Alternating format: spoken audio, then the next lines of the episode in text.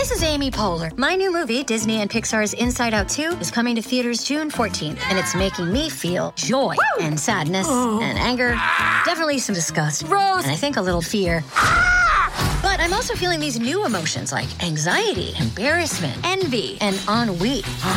it's what you call the boredom. Okay, that one was weird. It's gonna be the feel everything movie of the summer. Disney and Pixar's Inside Out 2, rated PG. Parental guidance suggested. Only in theaters June 14. Get tickets now.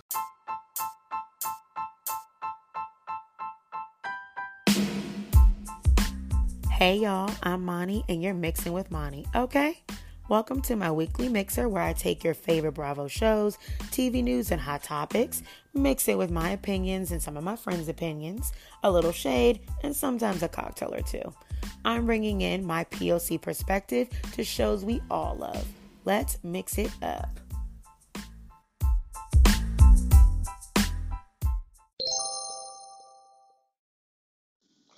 Hello, hello, hello, all you beautiful and wonderful mixologists out there. It is your girl Mani, and you're mixing with Mani, okay? I am so excited for today. I have a very special guest, Mandy Slutsker from the uh, Is This Real Life podcast. We connected by, she'll tell you the story, but we connected long, long time ago. She's one of the first podcasts I ever did. So naturally, I had to have her on. I'm so sorry it took so long. But we also just did a really cool thing recently, and she's going to tell everybody about it, where we went to the iconic barn and winery where the epic fight went down between one Miss Monique Samuels and one Miss Candiace Dillard Bassett.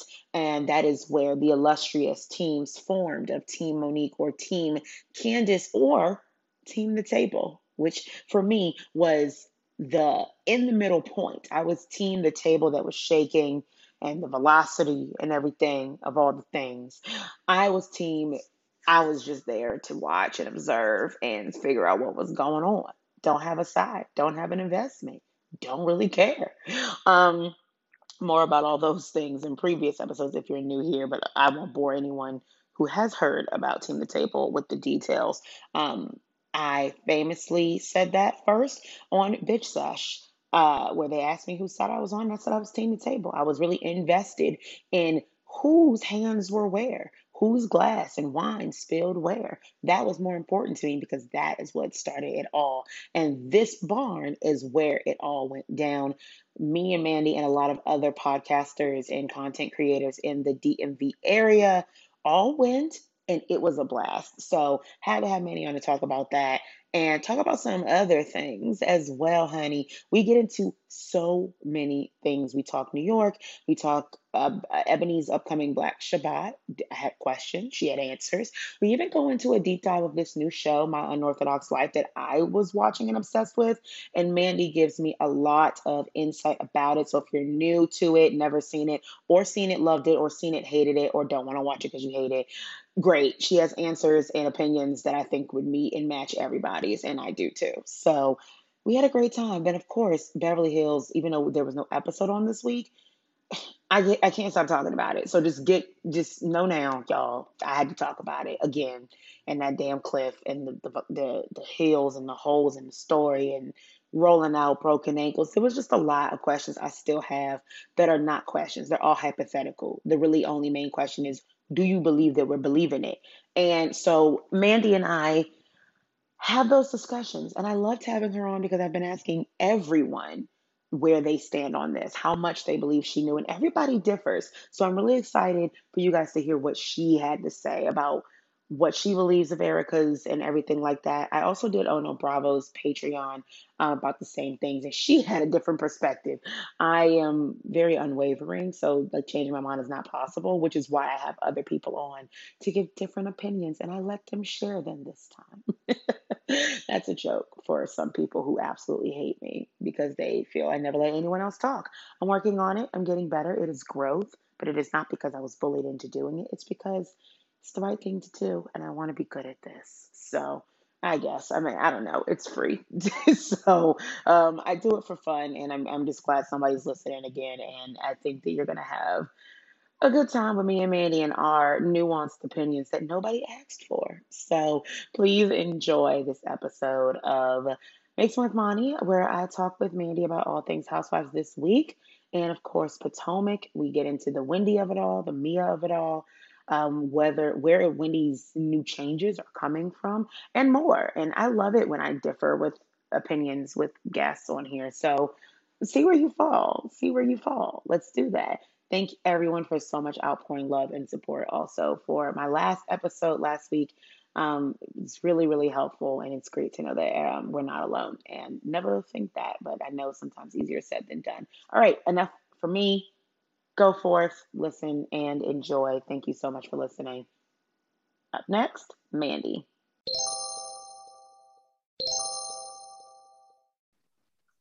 All right, y'all. As promised, I am here with the hilarious, the really amazing, sweetest. Oh, you're gonna love her, Mandy Slutsker from "Is This Real Life?" the podcast. Um, the question is always so loaded, but I really love it. She's one of the first podcasts I ever did, and I'm so excited to have her on for apparently her first time. I don't know how I missed that. I'm an awful individual. I like I did her podcast so many times that I was like, oh, naturally, we've just been doing this because it's like a normal thing. And so here to rectify that. So excited to have you on, Mandy. Welcome finally to the show. Well, you know what? We've hung out in real life, and I think that counts more. Yes, but also like I've never met a stranger when it comes to Bravo slash podcasting. So in my mind, it all happened and it's all intertwined. I'm like, oh no, surely we have because like we're here. I'm in your car. What do you mean? You haven't been on my podcast. I was We're like, I don't think I've been on. I had to remember. I was like, I don't think so. No, then obviously it is well overdue, and I'm so excited to have you here. Thank you so much for having me, my fellow DC sister. Yes. Yes, I'm so, so, so excited. We were talking all things, of course, COVID. Like, what else is there even to talk about? Like, Uh. beforehand. Oh, I'll tell you what. Um, New York, Roni, because I have a more I have more notes on the things that I did while Roni was playing in the background than I do on Roni. But you loved it, and I really want you to tell me why. So I haven't particularly enjoyed this season of Roni, Mhm. but this episode this week I did enjoy. And I think it's because Okay. it's one of the first episodes where I really saw the women enjoying themselves and laughing. And I feel like that's what's been lacking, you know? Right. And so I loved seeing Eboni and Sonja with Martin, who's the boxing coach. And I loved Martin's just straight talk with Sonja about like, who gives a fuck about your dad? Like, that doesn't define you. And he's a better therapist than any of these other Ken or whoever these other doctors are that the women are seeing. So I enjoyed that. But I'm most excited about next week, in which we're going to be treated to a Black Shabbat. yes. No. You? you messaged me about this. I hadn't seen the episode yet. Um, about wanting to do one. Can you please explain to people what this is and what we're about to be in for? So, my understanding of this, Uh-huh. and, and I'm a Jewish woman, is that That's why I asked her to explain it, not myself. that- Please. Eboni is host or one of her friends who is also a Jewish woman is hosting a Shabbat dinner and Yes. it, she's inviting many of her black friends for whom she apparently went to Israel with and they're going to have a Shabbat dinner and all Shabbat dinner really is is there's like three things that my family does. You bless, you light the candles, you light Mhm. two candles to mark the beginning of Shabbat, and you say a blessing over the wine, and then Mhm. you say a blessing over the challah, which a lot of you've probably had as challah French toast. It's this like thick, sweet, amazing. Yes, honey. I love And- me some challah. I make the best turkey sandwiches on that challah bread. Oh, I made challah when I was home. Um, my stepmom, who's not Jewish, is incredible at making challah. so we Mm. we were braiding it and her. stuff. That's how she got married. It's Mhm. exactly. so I'm I'm imagining this Black Shabbat as also having a lot to do with Leah, who we know is converting to Judaism. And so I don't know exactly what's going to happen, but Eboni seemed to say that she felt there was a lot of alignment between Jewish people and Black people, which are not a monolith. There are Black Jews, right? Um, there are Jewish Black people. So, um, but it'll it'll be interesting to see what that's all about. But Shabbat dinner is usually just those three things, and then you sit around, drink wine, and chit chat. Wait, I love Jewish people. This is so fun. I, I actually really, I would love to do. I know. I messaged Mani and I was like, "Are we going to do a Black Shabbat?" she, I would. That is my idea. Like, okay, so what food is being served, and what do we think that they would serve at this party? Because, like, can we serve? Is there traditional Shabbat food, or is is, is the Black Shabbat thing like indicative of there being maybe some black cultural food there. Like I'm trying to figure out what I'm eating because that's what I usually care the most about at these parties. So when I host, I always make what's like traditional Ashkenazi, which is like Eastern European Jewish food. So I make a matzo ball soup to start. I usually yes. have a chicken dish, a rice, and a veg, and then a dessert. So that's usually like what we have in my family. Um, or we do all vegetarian because my brother and sister in law are vegetarian. But I grew up keeping kosher. So it's not something where I ever usually have meat and milk mixed. And I would usually mm-hmm. never, I don't eat pork or shellfish.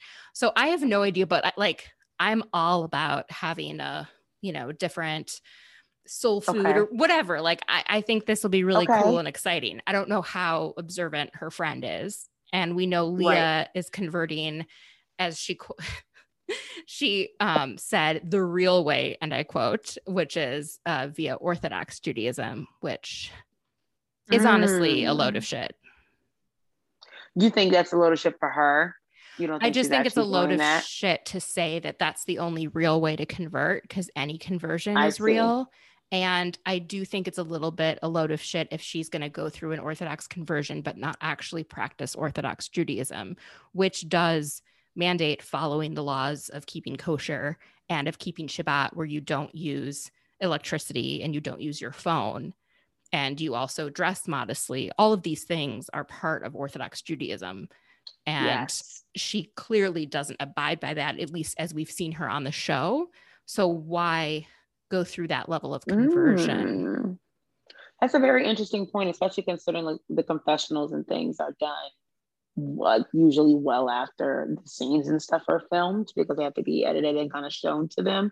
So you can see the way that you know she's expressing herself. It may I, I don't know if it would necessarily constitute as Orthodox Judaism. I'm not an expert, but that's such an interesting point. Like, why do why would she go through that if she's not you know, going to practice it and, and make a statement that that's the only way to do it, though she's not an expert on that. She does that's that's kind of a slap in the face to anybody who does who converted to Judaism who did not do it that way with the intentions of following that specific practice.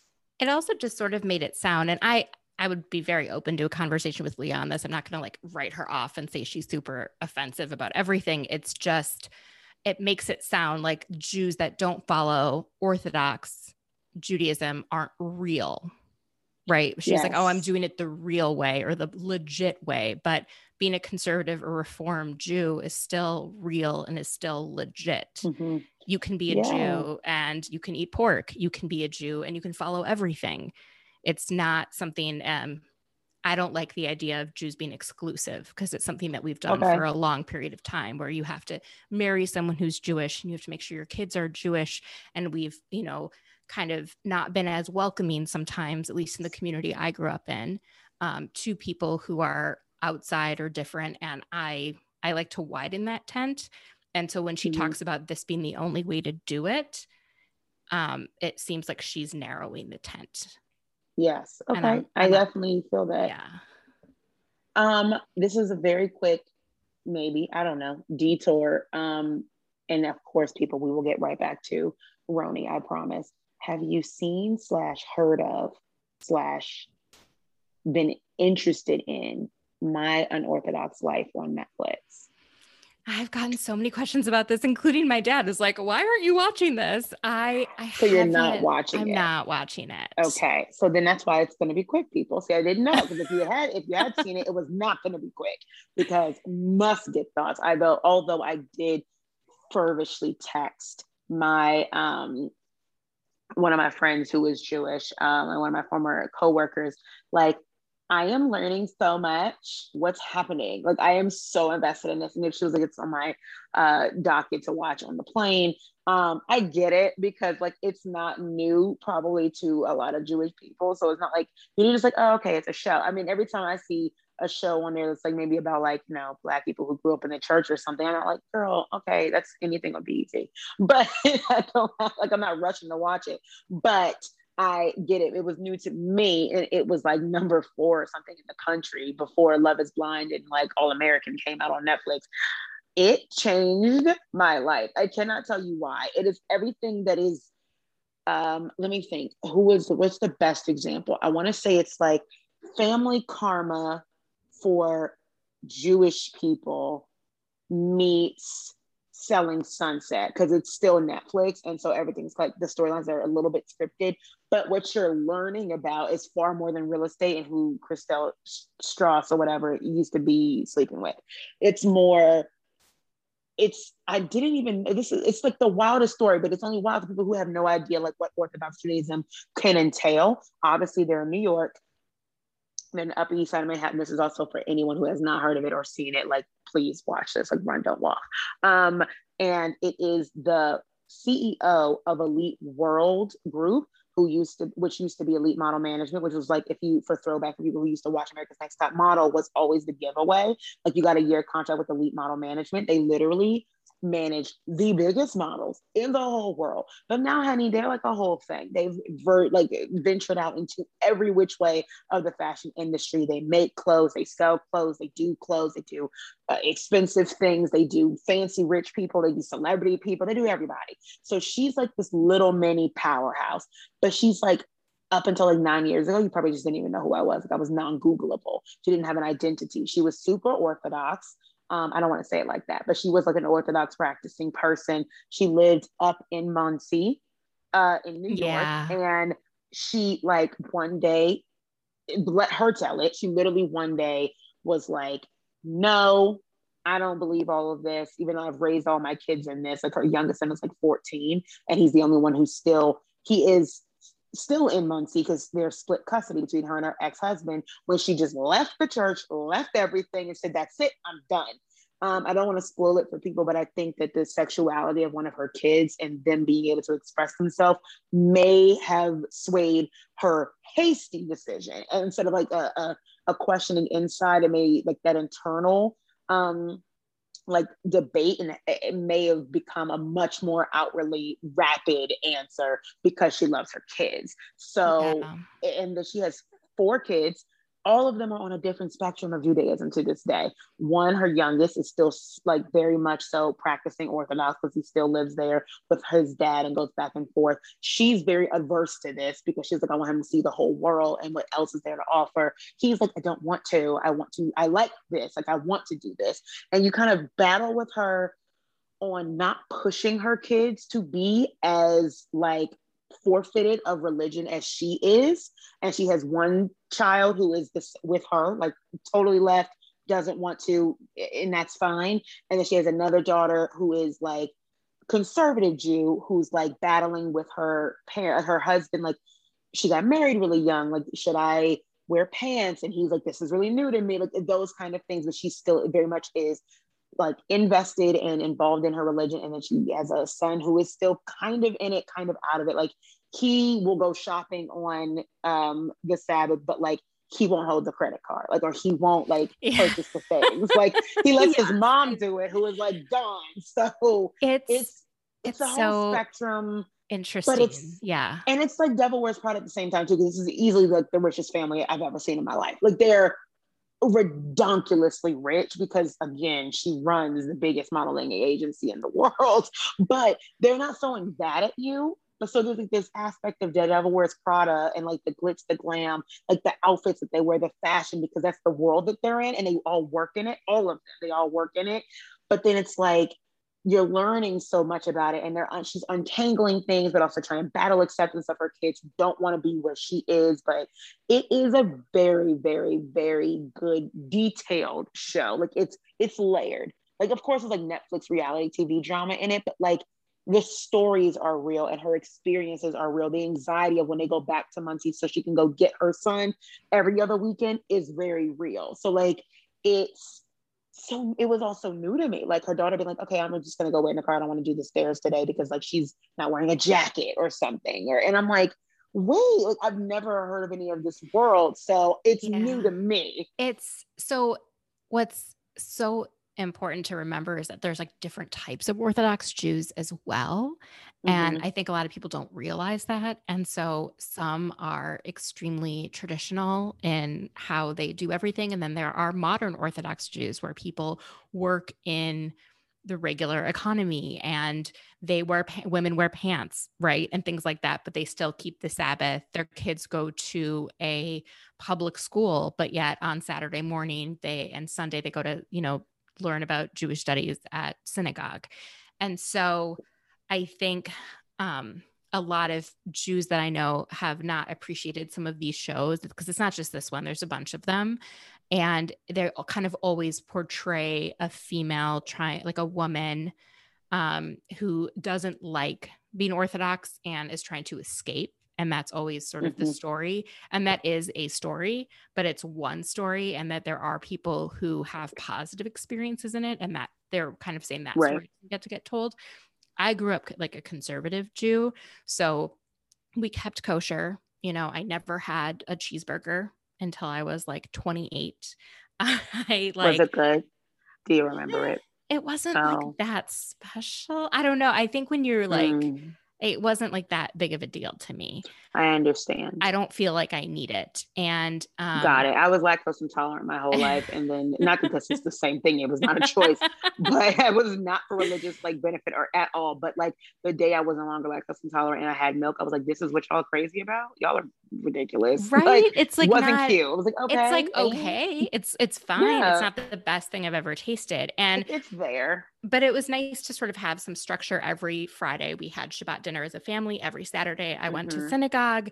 Um, we drove there. We used the elevator. You know, like there's like like a mix of new and old, but it was um, yeah.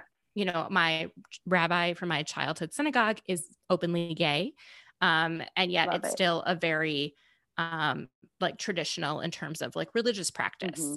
but yet socially um, liberal. And so there's just a lot of different ways to be Jewish. And I mm-hmm. think, um, you know, I'm sure when it's portrayed, when it's portrayed a certain way that's negative, sometimes I think certain, you know, Jews, especially Jews that identify as Orthodox, are kind of like cringy, like, oh God, they're showing us mm-hmm. as this like one way when that's one aspect, but na- maybe not everyone is the same way. Does that make sense?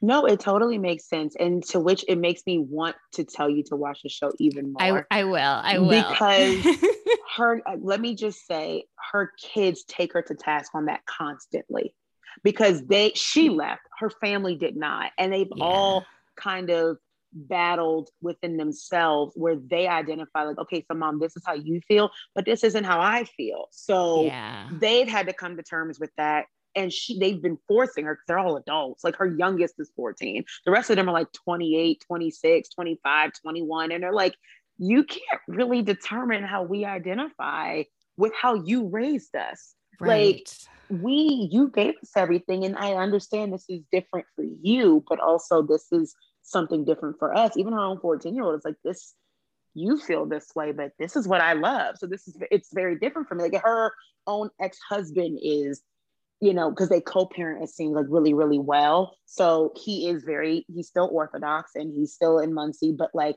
he wants to raise their kids together. So he's a little bit more modern because he does love his kids and he accepts them for who they are and everything.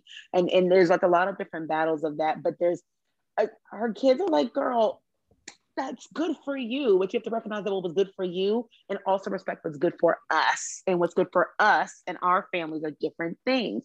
And that is mm-hmm. what you see every episode is like that balance of that. And a lot of times you're just like, I'm like, cut her a break. I mean, I'm like, you need to respect your children. Like that's the best. It's yeah. Part of it. I'm gonna watch it for sure. What's interesting. I want to have know, you back when that happens, Tim. Maybe we'll do it for Patreon. Totally.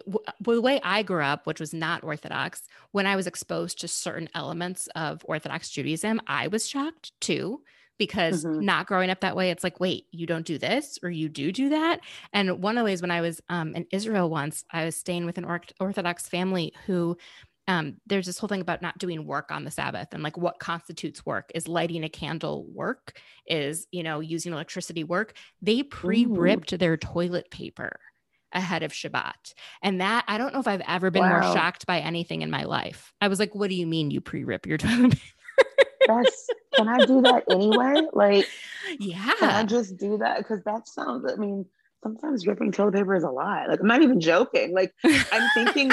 I'm. I'm just like I'm thinking to myself what it would mean to observe something of that nature. Like when I was in high school, I did some IB classes, international baccalaureate. So it was like say extra work for no reason because kids are very stressed about getting into college with anything but like a 5.0 GPA, and I was one of those kids. Um, and I did um, world religions, and so for ours, we only studied four because they were like the, the- like what were considered to the IB curriculum program the world religions, like the, the where everyone else stems from. Obviously, we know there's like a bajillion that you can't even get into. Like there, there's so many other things, but Judaism, um, Christianity, and the different facets of Christianity, like non-denominational, Baptist, Methodist, things like that. Um, Islam, and was it no Taoism. So, Oh. um, and I did this at a Catholic school where I took religion class the very next year and the year before that, and it was very different. I can only in imagine. Um, and one of the when we got to Jew, Jew um, Judaism, there was only one kid in my class who was Jewish because you know everybody sends their kids to a Catholic school for whatever reason, thinking that that's going to be the way that their kids is going to get into college, and that was his his own family's choice. Like, It was the first non-Jewish school he ever went to um, for that same reason. And I remember learning from him about Judaism and being like, wait, wait, what's happening? Like everything is so different. And I, but I appreciated those types of classes, and I always encourage, especially parents uh, and anyone who still wants to learn, but parents to put your kids in places where they're going to be exposed to a lot of different kinds of people because egg tolerance, love that for us and the new generations of children. Please, let's be tolerant individuals.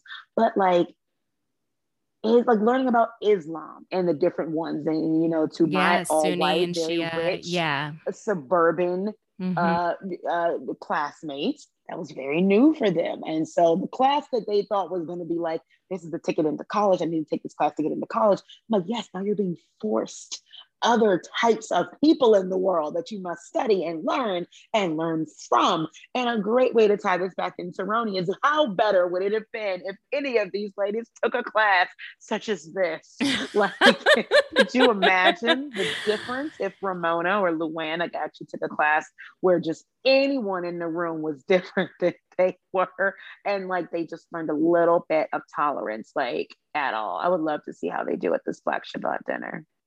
It'll really- be fascinating. I'm also interested in seeing Eboni's friends that she went to Israel with. Um, Yeah, that's such That an interesting different. experience. I, I hope she does like an interview or something about that because like I know they're not going to cover it enough on the show, like at all. I also want to shout out Sonja keeps rocking these Telfar bags, and I'm so here for it. And for those who don't know, Telfar is like this new hot thing.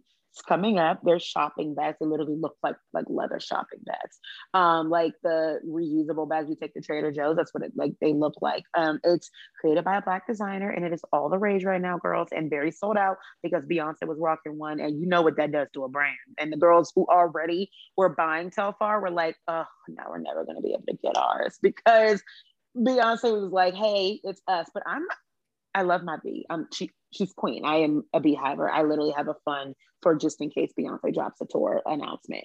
Um, just in case, because I've been caught off guard twice, and I will never let it happen again. Um, but Sonja Morgan wearing like two or three in one episode, I was like, oh my god, I'm influenced. I need to get one. I love just love that Sonja. girl. I'm a big fan of Sonja her. Morgan. I just love everything about her. I love everything that she embodies. I love her laugh. I love Mhm. and I love getting to see the depth of her. Now, speaking of the Beyonce effect on these bags, do you Yes, think there'll be a Rihanna effect on actually people watching Roni? Because I know the ratings have gone down, but you know, Rihanna was just on social media Mhm. talking and- about Roni. Here's the thing though, she was kind of like in support of Leah, and that's not going over well this year. I think either Samantha Bush, who was my last um, guest this past week, uh, Bravo historian, she even tweeted, um, Rihanna can support you and you can still not be right for this show. And a lot of people were like, that's it. That's the one. I it was me. I was like, that's the one. Um, I don't know if Leah's having a good season. Second season is really tough for everyone. We're seeing it Yeah. on Potomac as well with Dr. Wendy. We'll get to that in a second. But like, I don't know what no, I don't think it's gonna have a big impact because she was obsessed with Mexican dynasties, tweeted about it all the time, talked to she literally like said it while they were on watching episode like the cast where the sons were on there. And she like tweeted that she loves the show or something like that, and it still got canceled. So Yeah, that's a good it's point. unfortunate. She loves all things Bravo though, especially her Roni. Yeah. Like she loved Dorinda. Dorinda gone. That's a good point. Do you miss her? I do. I really do. I miss Tinsley as well. I really. Okay. I liked Tinsley. I felt that Tinsley was the bridge between the um, older women on the show who aren't old, but you know, they're in their 50s and 60s. No, I get it. Because she has the young energy, but she's like 40 something. Which is not not young, but like in the middle between a 30 year old and a 70 year old, I guess. Right. You have to have some people in their 40s. And I feel like we need more women who are bridge characters who can bridge between Mm. Eboni and Leah and Sonja and Ramona. You know what I mean? I just Mhm. feel like that's what we're missing. And it feels like watching season eight of Vanderpump Rules, where it's like these could be two different shows. Like I'm watching two Mhm. different shows on Yeah, one yeah, show. yeah. And so it's just not working. There's not enough housewives on the housewives. There's 5 of Mhm. them. And then Bershan comes in and they don't seem to like her very much. They're not letting her in. So Love her. I like her too. You met her. I So what was your did. impression when you met her? You like hung out. Yeah, she was friendly. Um, she definitely was interested in gaining a social media following, which is something Aren't I've not all? like heard a lot of people talk about. Maybe because I live in DC and no one cares. But she was like, "Are you following me on Instagram?" She like took my phone and I wasn't following her, and she like Oh, made boy. me follow her. So um, that was like an experience. I was like, "You belong on this That's show, girl." Oh you know? yeah, she's in the right place. Yeah, I I just feel like she came in late, which makes it harder, right? So the women already have some sort of bond, even if the bond is that they don't like each other, right? Right, so right, like right. her coming in and just kind of riling stuff up is what we needed as viewers, but they weren't cool with it. And to see Eboni not invite her to Black Shabbat, the only other black cast member, felt, you know, and it, the, it was the way it was done. It was the giggling that everyone was had when she wasn't invited and when she was there. It just felt not that nice. And, yeah. you know, I love Eboni, but it wasn't a very nice, nice move. It's also not the housewife thing to do. Like we'll we'll soon talk about on Potomac.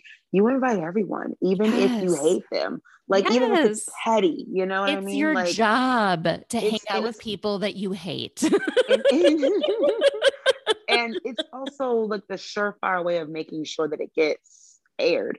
The more people that are there, the more likely that it'll get aired. And it's so interesting that that happened. And I'm I don't love that that happened because I I I do like Eboni. I don't find her to be the reason why the show isn't working, but I also find her to be a beat ahead. Like I I think that it's it's not meshing because she came in with whatever her agenda was, a good, bad, whatever, like, you know, to do certain things. And I think she just, I feel like it would have, like, if it was on Beverly Hills for some reason, I feel like it would have landed. And I just feel like those women on Beverly Hills are somehow a little bit more with it. I don't, I don't think much of them. I'm not going to lie. But New York, they're so not with it. It's kind of been the premise of the entire show that they choose to be in their own little world, though they live in literally the largest melting pot in America. So they just and the world. like I think right. I think New York City has more dialects spoken than, and someone come and correct me if I'm wrong, than I think almost any other place on earth in terms of the number of languages that are spoken. That's very possible because I mean it's in the five boroughs. it's the it's the the filter into where people kind of start and go into like there are more stories about immigrating into New York than like any other place. yeah, And that's where that's where people were also dumped when my dad emigrated in 1979. He Yeah. was um, either you could get a sponsor that let you come to where he ended up in Milwaukee, Wisconsin, or New York because New York took everyone. Yeah, yeah, yeah. And that this was as recently as 1979. That's so many immigrants. Yeah. yeah that's that's so it's so crazy like and so i think that i don't think eboni is what's wrong i think they just were not ready for her and i don't think they ever will be so it's like kind of like she has to do it if she's going to do it she's going to end up doing it regardless but she's just not don't i don't feel like she should look for them to have any like investment into her. And unfortunately that then means that viewers might struggle who are big fans of like ramona and luann they might struggle as well with investing into her. And they might might sound shady say things like first we need to care about you before we care about your struggles or your stories or something you know you could tell i was a little bit like "Mhm, okay but i also have no one that i need to impress so Well, I don't care. speaking of Eboni's story and wanting to know more, I actually think her story about finding her dad is the most interesting of all of the housewives trying to find a parent compared to anyone else. And it's got more depth to it because it's her real. and her potential sister are going to take a DNA test. We've never seen anything like this, yeah it's for real. No psychics involved. Right? It's a legit like issue you know? It's We'll like something some that's going follow-up. on. I'm excited for that. I'm very interested in do you think that this season would have worked better with more cast members and if it wasn't covid if there weren't these restrictions on who how many people could be at a party because all the rooms feel empty that they're in right? Oh yeah, they, they, they the rooms feel empty. I mean, this is my it- it's a hot take, but I just feel like no matter what you would have done to this season, if you don't get if you don't rotate out at least one or two OGs at this point, it's just not going to work because there's just nothing to invest it in them anymore. Like I'm not going to say they've aged out, but I think their story has, and I'd say the same thing on OC with Shannon. Shannon Beador, any of them, because I'm like, I've know I know your kids. I watched them grow up. What is the story? Like, I don't even care where you live anymore. I've seen Luann switch houses so many times. I don't care. Sonja's been in this townhouse for like a decade. It feels like I don't care. Like, and I, I there is no other housewife kid that I dislike more than Avery Singer. Like, it's just not possible. Like, Now- I've never in my life And- hated a child I don't know more and than I Avery hear Singer. that, but I desperately want Ramona to come back next year because I want to have a housewife that is on Medicare. oh, I'm such That's a funny. bitch. But seriously, we've never had a housewife make it to 65. And Ooh. I find that like Ooh. I don't know. I Is she, that, is she the oldest housewife? yes, and she she's would- she would be. 64. And Oh so yeah, right. She like be the oldest. she housewife. qualifies for social security. How old is LVP? LVP is not that old. She just looks old. Ooh, Oh, it's true. Even even on her first season, and she was like only 50. I was like, You're only 50, Oh yeah, I was definitely giving her 63. I'm not even gonna lie. right? I think now she might be in her early 60s. I mean, Ken is half dead. I'm okay. Yeah, Ken may wow. have passed. LVP is only 60 years old. yeah. Oh, okay. No, just like it's the work matching the neck. That's what it is. And I love a woman who gets her stuff done, but I'm almost like, get the neck done too. I'm sorry. How do you do You a know? neck? I'm not as familiar with all of these. I don't know, but I will never forget the episode of um I think you can get like a lift, but I, I never forget the episode of the Kardashians where like Kris Jenner was like turning like 60 or something and she got like this neck pump that like helped tighten the muscles by like doing it's like on a spring. And literally I saw an infomercial for it. Yes, they have seen. I've that. seen the infomercials where you like do It neck was- exercises. Yes, It was the try and get- funniest thing. Oh my god, the Kardashian effect. Um, okay, so New York, I think definitely needs more people. I think that would prolong them staying, but I don't know. I think that you also need to have a story. I need you, I think you can keep yeah. at least one or two of them, but I'm also not a fan of firing OGs. I want to rotate them out. Like maybe Luann takes a season off. She's a friend, like she was before. Then we go, oh, you know who I miss? Luann. She comes back two seasons later. And uh, uh, Sonja, maybe she takes a season off. We see she sells the townhouse in the news. Now we want her back. And now it's like, where are you living? What are you doing? Do you have a man or not? Like, you know what I mean? Like, I don't want I want to miss you. I don't miss them because every day I see them and every season I see them, there's nothing changed. And I'm just like, I don't like stagnant in my housewives. I like to have a little bit of movement. What's happening? Like, what is going on? And nothing's going on in their lives, like, not thing. So I, I just feel like we need a little, I need a break from at least one of them because the three of them, it just feels like I've been here before. And yeah. the only thing different is that they're just doing the same antics, not in the Berkshires but like okay they're still doing the same things and i want to see something new or at least a different backdrop and massachusetts wasn't it right it would have been something if Sonja started filming with her daughter quincy because yeah. she is someone I'm interested in and very intrigued by. and so, so if she was able to come back and do a film a couple scenes with her daughter, and actually start to move beyond her childhood trauma and actually let us into her life and her relationships, that I would be willing to see. And I would be very interested in because I already know Sonja. I wonder if it's because I've heard rumors that Quincy, like there was some money forfeiture if she filmed, which understood. And I wouldn't want to give up the bank. Sonja talks to us all the time about the bank, the bank, the bank.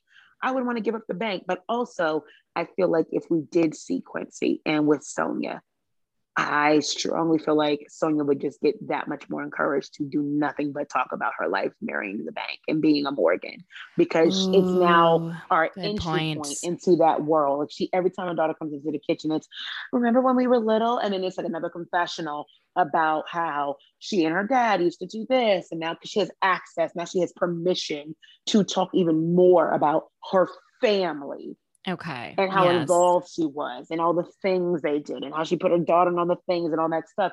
But at least she'd finally be able to admit that that apartment she was in for like five seconds was her daughter's and not hers because I fully believe that. I believe that story a thousand percent that that was her daughter's apartment and her mom like didn't have a place to live. So she like yeah. let her stay there. Um, but Quincy's gorgeous and she's rich and I would love to see her or like bring back um what is that what was that school that or that show the prep school kids? Nyc prep. Yeah give us nyc prep but make them legally allowed to drink because the whole purpose of that show is they were rich upper east siders or whatever but they we couldn't watch real kids illegally drink and do drugs. Um not that we watch them illegally do drugs but we know that there are things happening on these shows. And i'd love to see the rich like friends. I just feel like put avery singer and Quincy Morgan in the same room, and I'd love to see what happens there. I really do want to see it because Avery would give off the vibe of everything Quincy really is, and that just, I just, I put money on that. Like I just know it because Ramona does it. Ramona yeah. wants to be the socialite that Sonja was.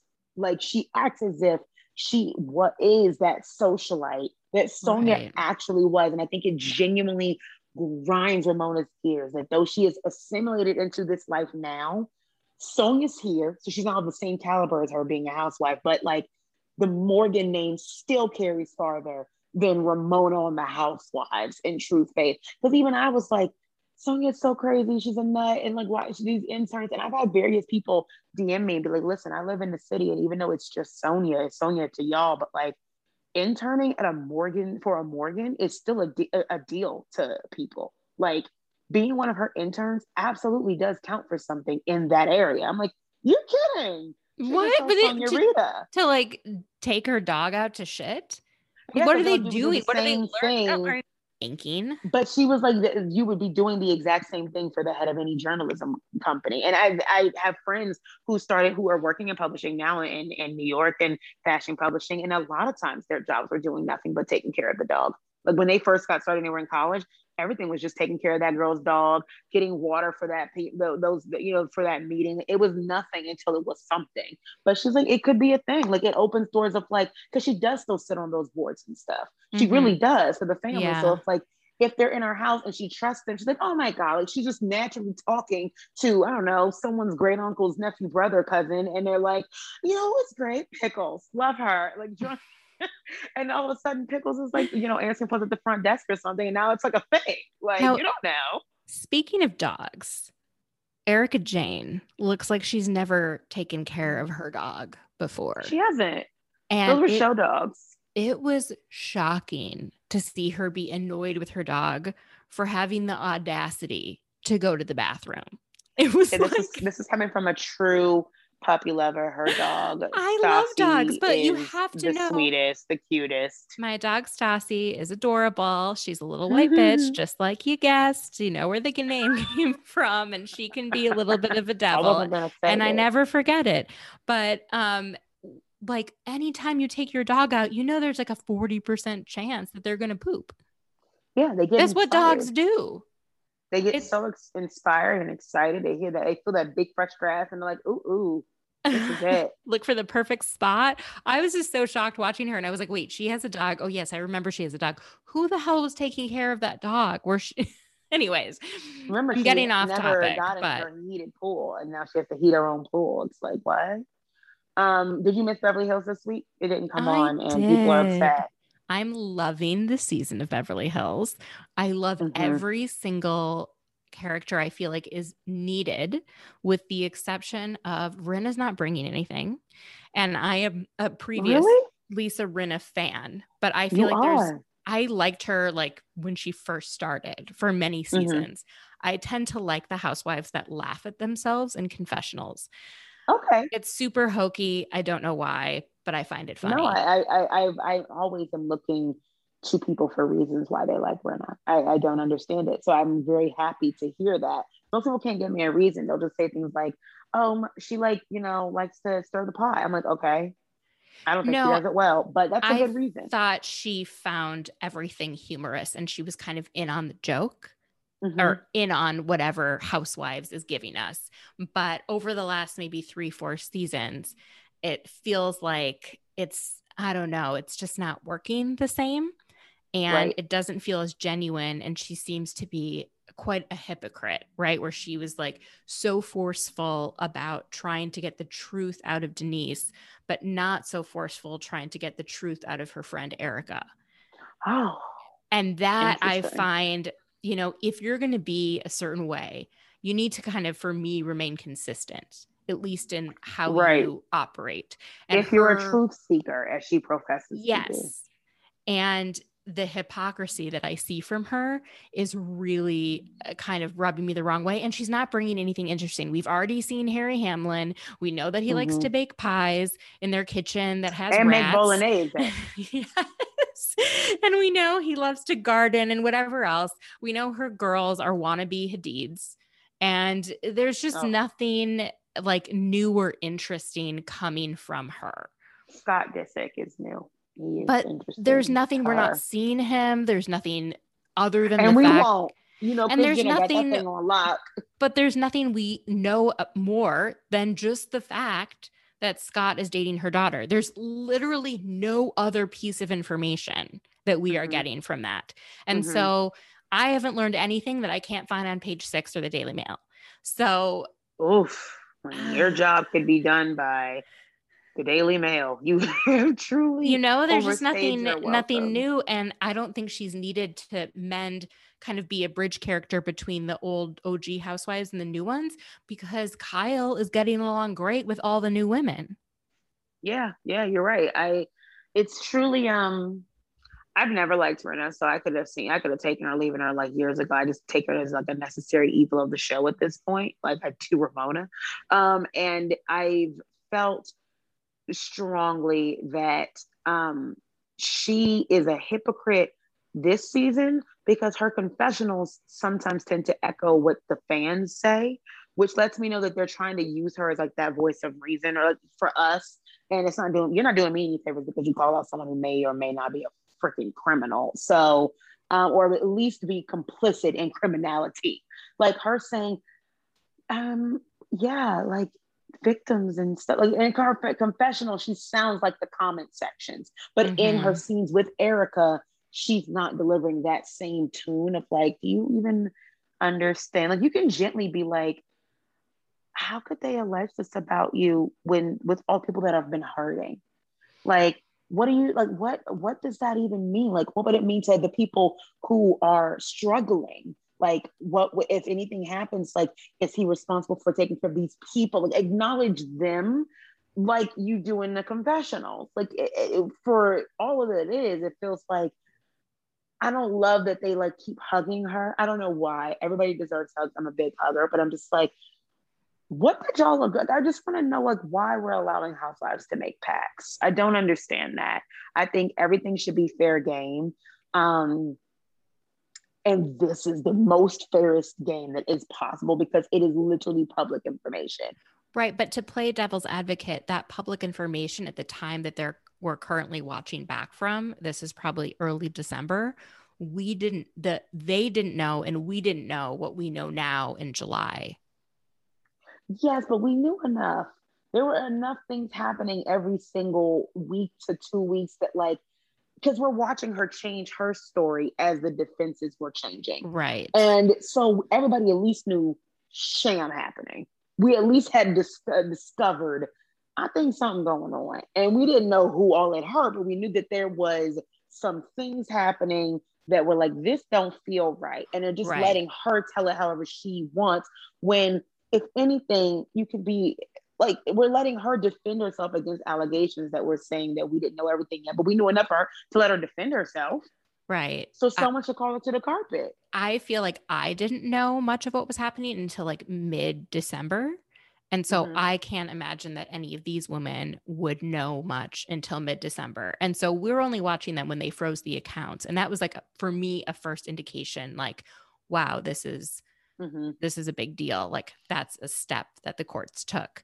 But mm-hmm. I think I think we're going to start seeing people question. I know that I think Sutton is going to start asking questions. I wonder if Garcelle mm-hmm. is going to start asking questions, and that's why we need these new women in. So they're they don't have some sort of pact with her where there's certain things you don't talk about. There's certain certain things you don't bring up. You know.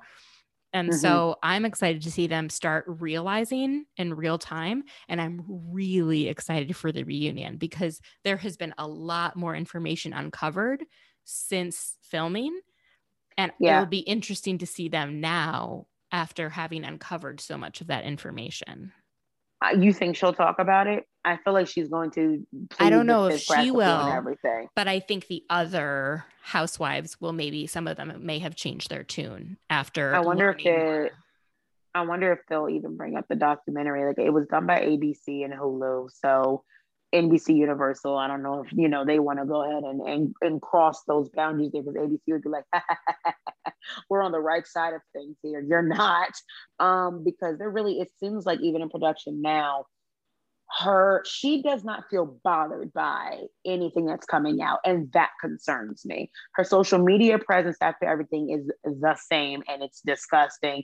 But Bravo is tweeting about her husband possibly cheating like that's the whole like that's the elephant in the room. I'm like, it's more than an elephant. We're talking like freaking like Mount Kilimanjaro is in the room. And we're like um peeking around a mountain. Like, uh, hello. Can we um stay on topic here? Like, are you, I remember the tweet. Are you guys shocked that Tom Girardi might have been cheating on Erika? I'm like, I'm more shocked that he might have been stealing money from people who died. Like, what? I'm more shocked that she covered the fact that he drove off a cliff. Like she covered like what? The amount of people I have fighting in my comment sections about this. I did one post of the aerial view of her house. It is so nuts in my comments still to this day. And it's been at least a week, like since last week, I put it up when uh, the episode last aired. There are people who are like, I live in the neighborhood, and there are like, it, it is very possible. I have people who are like, actually, I live in the neighborhood, and it's just a steep hill, girl, not a cliff. Like, it's off roading, but it's not that bad. I'm like, I live not in that neighborhood and I don't care. He did not roll out of a car and break an ankle and then walk to the house and stay unconscious for 12 hours. The money, the math is not mathing. It's just not. And I don't care if it was literally a clip. I'm not, it's not gonna math. It's just not. So Yeah. there's more holes in her story than whether or not there's a cliff behind her Well, house. So what I what I kind of come to realize is her line is not necessarily outright, but she lies by omission. And she came clean about that a little bit, you know, in this pat last week's episode where she said, "Well, I told you this aspect, but I did what I didn't tell you was all these other things." And so we know that this is kind of who she is. She doesn't share things and she, you know, lies by omission. And so everything that she's telling us, we know there's things that she's omitting. So we're hearing pieces of the Yes, story, like but the it's fact not that the is whole not story. It's just, I don't know. She's in omitting the fact that this is fundamentally false. Like, and uh, I had a, a one of my followers who was like, "Oh yeah, I called," and she's really MKE the whole thing. Like she Megan King Edmonds the situation was like, "Yeah, I called the operating center, and um, yeah, they get rid of the tapes after two years, and that's why she's probably coming out with this now because we cannot fact check it at all." Oh, wait, the operating center for what? Nine one one. oh, would they, but would they have even called 911? Like if she got him from the car, it sounds like she brought him to like an urgent care or something or an ER because he was more focused on his ankle being broken than Right. getting a, a scan of his head. for 12 Yes. hours. Yes. Um, well, it sounds like I I will never forget the word she used, which were, um, I know he did. I know he was unconscious for 12 hours because I found him there. And wait, you did? Yes, because he finally called me. So I feel like at the reunion, we'll have to get like a detailed explanation of the timeline of events of what came first, the chicken or the egg, the unconsciousness or the phone call. And the phone call, was he unconscious when he called or was he unconscious after he called? And in which case, how do you know it was 12 hours? Like, did Exactly. he called you and you left him there for 12 hours for the next elder abuse? Should we be arresting you for that? Like, girl, the math is not mathing. It And just isn't I would up. say that like try to, you know, get his phone records to figure out his location at the time, but we all know he had a flip phone because of the messages that she posted. And someone's like, so then who called who? If he would crash OnStar, but OnStar, those records would have been like capped. There would have been a 911. But someone else Oh was my like, God. So, like I'm saying, the comment section of my post is ridiculous because I have people who are like, no, it's possible he could have like, you know, crashed out. And I have people who are like, but there is literally a house on each side of his residence. He would not have been like crashed into a ditch and someone didn't see him. They would have saw him and called 911, like or something. Or otherwise, everyone's just leaving people to die in the ditches and we should go check. we should absolutely go take that same drone that took the pictures for Zillow, where I got these pictures from, and go and check and make sure there are no other elderly lawyers in ditches unconscious for 12 hours with broken ankles that are making phone calls on flip phones. I love you. I just, I'm, I, like, and no, I know it's it's ridiculous. I'm it's only this passionate about this episode because I'm like, this is the first time I ever felt icky. Like, it wasn't just fun for me to watch her lie and be awful. It felt like she was getting off on it. And it felt like she was enjoying telling this story. Mhm. And I don't know why that irked me so much, other than what you're doing is not just building a defense for your husband, you're trying to literally confuse us and create confusion. This is what Sam said on, on my show last week. She said that she's the kind of person who, when she gets very confused, she retreats. So this is too much, this is too confusing, I don't want to deal with it. And she's trying to throw people off the scent. But again, the scent that she knows that maybe no one else knew at the time, they didn't know while filming, the scent that she knows that they're alleging is so disgusting that it's like, if this man is as big, bad, awful to you as you say he was, why would you want to protect him from this? I don't think she's necessarily trying to protect him at all. I do. I have thousand You do? I feel like her defense lines up with every single time his defense changed.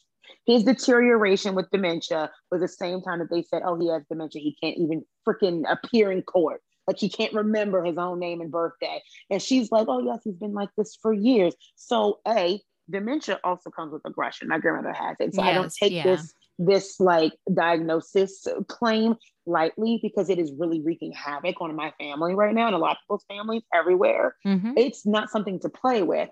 So if that's the case, maybe that's why he was awful to you. And if you knew he was deteriorating, why did you leave? Because he was I- mean, mean, to you?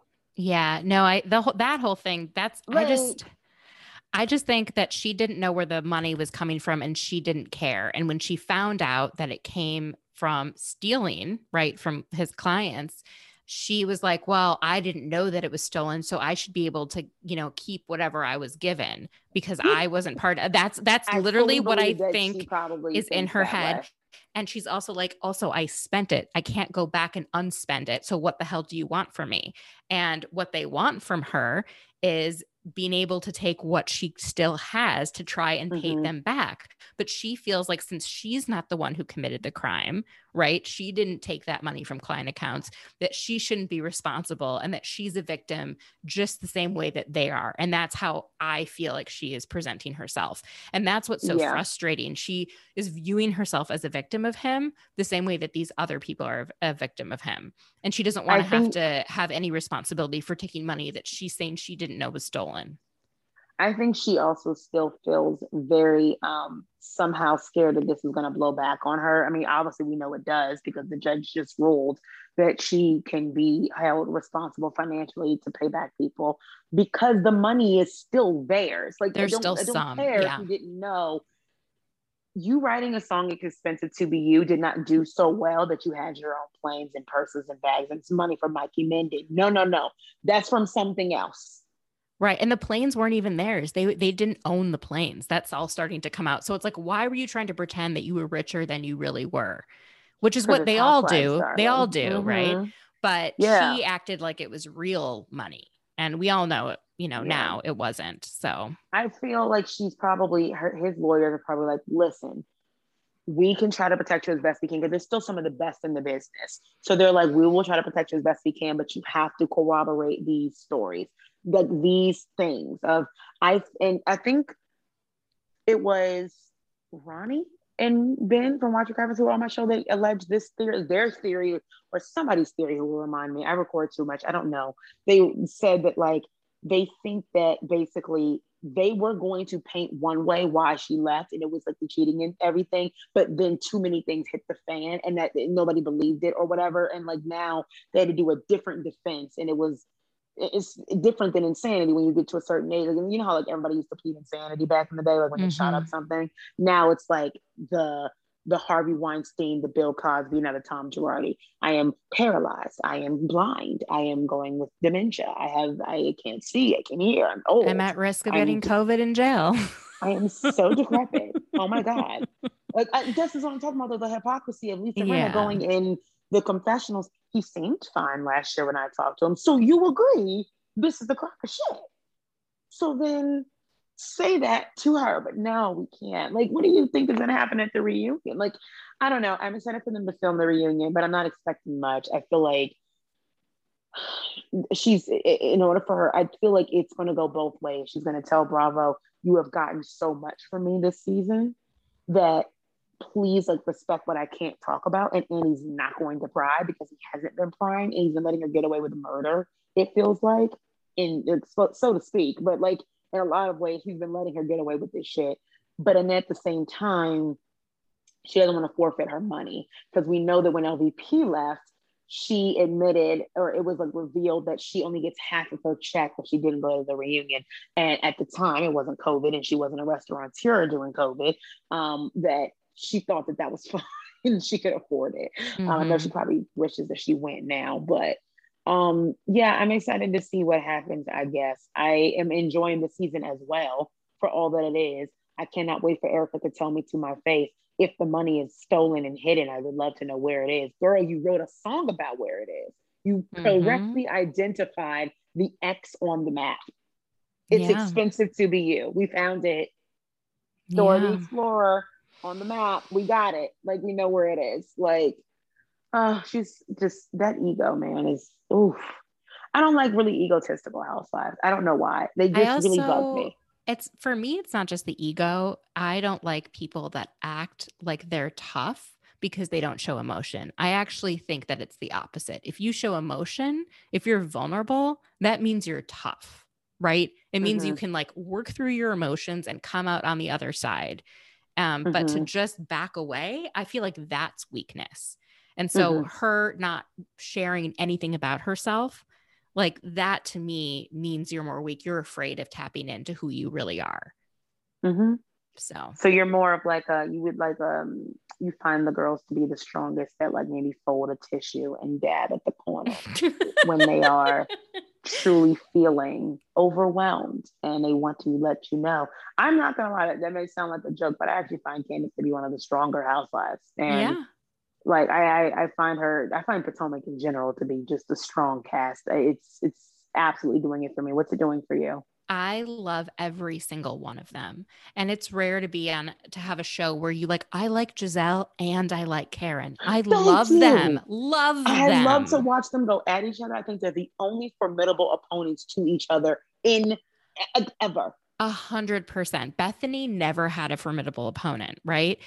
Right. Watching Karen and Gizelle go go after one another. First of all, their insults are hilarious. Um, funny. they, but they Hot also box. They're they everything about them is funny. But I also like them. Like I genuinely want Gizelle to be happy. I want her to find Yeah. love. I want her daughters to do well. I want her to be happy in her fucking ugly West Ring, which I described before as almost like two lunar modules that are trying to go into outer space, like trying to fit together. They just Mhm. don't work. But yeah, I like them both. And I like I love I too. and I think it's possible to like Wendy and Mia. You don't have to just pick sides. You can enjoy you can enjoy them together. So you like you like Mia. You are enjoying her as a for I- you. It's still too early for you. Yeah. Well, it's kind of early, but I'm very interested in her foster care story. I think we haven't seen that before. And I think there's a lot of Americans who don't know a whole lot about our foster care system. And I think that there's a lot that we can learn. Um, but I also, something about her voice, I do like. And I would love Mm. to be able to mimic her voice, but it's just, I don't know how to do it. But yeah, there's something about her that I find intriguing. And I Mhm. want to know what it is about her that upsets Wendy so much and has Wendy so bothered. Do you find I've asked a lot of people this? Do you think Wendy is either insecure or going through an identity crisis, or do you think she just does not like Mia because somehow Karen took to her as this boss bitch as a possible former stripper, whereas Wendy is literally a boss bitch PhD and Karen has served with her many times and been like, who is that? Never heard of her. I think Wendy is insecure. Okay. I feel like if she was secure, she wouldn't care what Karen thought about other people and she wouldn't be so bothered. And when you're Right. Zen, you don't have to say you're Zen. So she ain't Zen. She's Anyone who's then when It reminds me of when LeeAnne Locken went through a whole season where she was, you know, going through Hitting it bowls. um and hitting, hitting bowls and and doing her whole thing, and she would just pop off anyhow. Like it's you, if you are calm, you don't need to say it. Now, And have you heard- pop off and go TikTok? have you heard some of the rumors in the DMV area about Wendy and her family? Question mark? Rumors? What rumors, Mandy? Um, well, so this is from a colleague of mine who's Nigerian in the DMV area, was Love it. saying that the Nigerian community's response to Wendy hasn't been overwhelmingly positive on the show. Cause I was like, oh, isn't, uh, I don't know. I thought, you know, everyone would love her because wouldn't that be No, so it's exciting? expected because I hear that from almost every single person who has a like a family represented on Bravo. They Mm. don't ever like the reception or the the presentation. Heard it from a lot of my Indian followers and a few Indian friends um, about family karma. Same with Shahs of Sunset. Oh my God, the Persian community apparently was. they were like, keep that show away from me. Like, and I'm over here like, oh my God, it's so good. I love to learn all about you guys. I'm like, don't ever disrespect me like that again. so I'm, I expected that, but please do continue. So, what I've heard is that it's a little bit less to do with Wendy than it is to do with her mom. And that Wendy bragging about her degrees is actually not how the Nigerian community is. I feel like, you know, as someone who is Jewish and Russian, that like the Russian side would brag. Like my dad loves to brag about my sister in law getting a Mhm. doctorate, but that that's not really how they are. And that the reason that Wendy's family and Eddie's family are don't like each other is that when they got engaged, I guess it's um, traditional to pay respects to Wendy's father by Eddie's family. But either Wendy's mom didn't tell them who the father was or basically sent them on some sort of wild goose chase to try and find the father, potentially Mm. going through multiple countries trying to find him ended up spending all this money and they saw it as a sign of disrespect and so that's sort of what we were hearing is that there was some sort of disrespect issue between wendy's mom and eddie's mom but also that wendy overblows or the way that they show in the show overblows her mother standing in the nigerian community in the maryland area that's what i've heard Interesting. Interesting. And I, I can't, um, with how much respect and everything is very important um, in the Nigerian community. Um, I can't imagine also the way she talks about Eddie's mom going over well. right Um, because even if his relationship is cut off, you know, right now, it is not doing him or her, his family any favors by being able to see their grandkids one day by, you know, consistently bringing that up. But we know that on Housewives, you're gonna have to talk about that shit. It's just, it's just the way it is. Like you're gonna, we need to know why the this happens. You must tell, overshare everything, and you mu- we must cry. Um, and so for the good of the show, she'll do that. But I don't know. I don't know. I don't think Wendy's going through an identity crisis. It's just very weird to me that she wants to double down on being like housewife, like the housewife, like capital H, like Mhm. what it means for us to be a housewife. Because I'm like, you don't need the money. Like, you don't, I don't understand it. Like, John Hopkins pays well, your husband does well. Like, you are doing well, you have everything, but you want to spend it on candles? I don't get I just don't get it. Like I don't Like, get I want it either and this I'm is all for this the is work how and I everything, but know like what? she's g- i'm not for the work Really? Well not the butt work boob I work say I think she looks like stomach. I am not I for the butt work because um, I have started doing some research in medical journals and I listened to the wonderful Dr. Terry Dubrow. And he, oh yes, and the basically- BBLs are not. the he's not BBL, it's so fucking dangerous. And for her to go on TV and brag about a procedure that kills one in 3,000 people that go through it, the risk benefit, like if, if you're going to do a procedure that is cosmetic, you already need to make sure that the risks aren't high because you don't need that surgery. It's something that you want. And so I don't know. I just, the whole thing was weird to me. But and I, I and I don't judge people for like doing cosmetic surgery. I judge people for doing things that are putting their lives at risk. And and that's maybe that makes Yeah. me a judgy bitch, but I just no, don't know why it. I why and I why would you promote that? I think I fall somewhere in the middle because I found there's been a lot of um, videos and things surfacing online and on various blogs of like the lines to a particular country. I will not say it. I don't want to shame that that country. You know, that's what you know they do. I'm not making any claims about what they do there, but a particular country that is um, south of us, and there being like very long lines of women in wheelchairs, like literally coming back into customs from getting said surgery. Mhm. And um it is a bit, it was definitely a bit alarming because it was like not like in a bad way to me, but I was just like, oh my God, okay. Like it looked like going to like Mexico on spring break. Like the lines were very long with very with everyone having the same like thing. And that, that definitely made me, you know, kind of stressed and what we know about recovery and things. I mean, it seems like Wendy really trusted her doctor. He is local. I, I did look him up and he's I did too. the results are very good. I know he did um, Dolores's butt and boobs as well. Yeah, so awesome, good, good for him.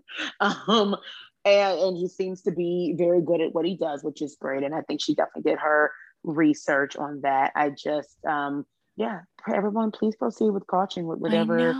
It things just you get done. because that one in research. know that one in 3000 number is among board certified plastic surgeons in the united states it's not Oh, about it's not the number in other countries and it's not the number that are done Yeah. by people who aren't board certified and it's so bad that the actual board of plastic surgery was looking at not recommending the procedure and in the uk they went so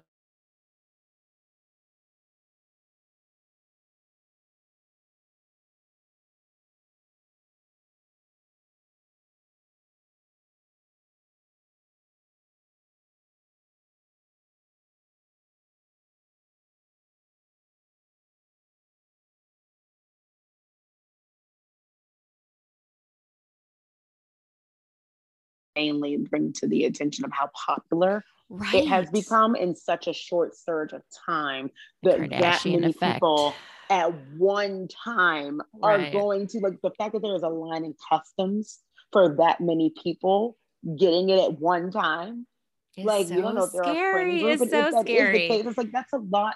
I've never, I've never, I've just never seen that before. Like that was the reason I wanted to uh, uh, point that out. Um, what are your thoughts on Robyn's situation and her uh, soon-to-be husband? Question mark. Um, not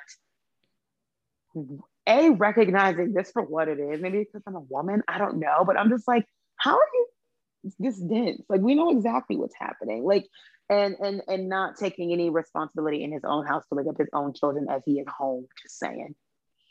So with Robin, I I mean, have you ever seen anyone more relatable throughout the pandemic on I think literally her storyline is the most relatable one because is the voice that we all had in our head of like you're literally on the couch and it's 4:30 p.m. girl, but it's also like where do you want me to go? Where what am People I are supposed to do? Where am I going? And when she said I didn't expect it to still be going on, I felt that. Mhm. Like we just had new mask guidance come out this week. We thought we were done with it. We're not. Like it's it's so tough. And Robyn, the only way she'd be more relatable is if she gained 30 pounds and stopped looking attractive, which is oh my gosh, she's still so gorgeous. I she's hate it. still so fucking gorgeous. I was like, you're depressed and you're day. sleeping and all of that, and you still are fucking a knockout. Come on. So, and when he's like, oh, that's not attractive, like he basically tells her her behavior isn't attractive. I just, I just don't think to he's very. a snowball at his head. I was so upset. I know. I feel like he's not um very emotionally mature. And I know he went Mhm. through a lot with his parents when he was younger. And I feel like he's emotionally stunted, honestly. Um, just in his past relationship, good uh, uh, point. you know, with her, you know, his the first time they got married and him stepping out on her and all like I just feel like he still is lacking in emotional maturity. But yeah, I find her storyline to be so effing relatable. And I love I Robyn. agree. I love her and I love her talking about Wendy because she's saying what we're all thinking. Wait, so Mhm. you got new boobs, a new butt, and a new personality? Like what? And she's like, "You're Zen when, but you're telling us you're Zen." Every time she said it, Robyn laughed, and I laughed with Robyn. Me it was too. so funny. I hate this idea that Robyn brings, nothing to the show. I actually think that her home life is like the most investable one.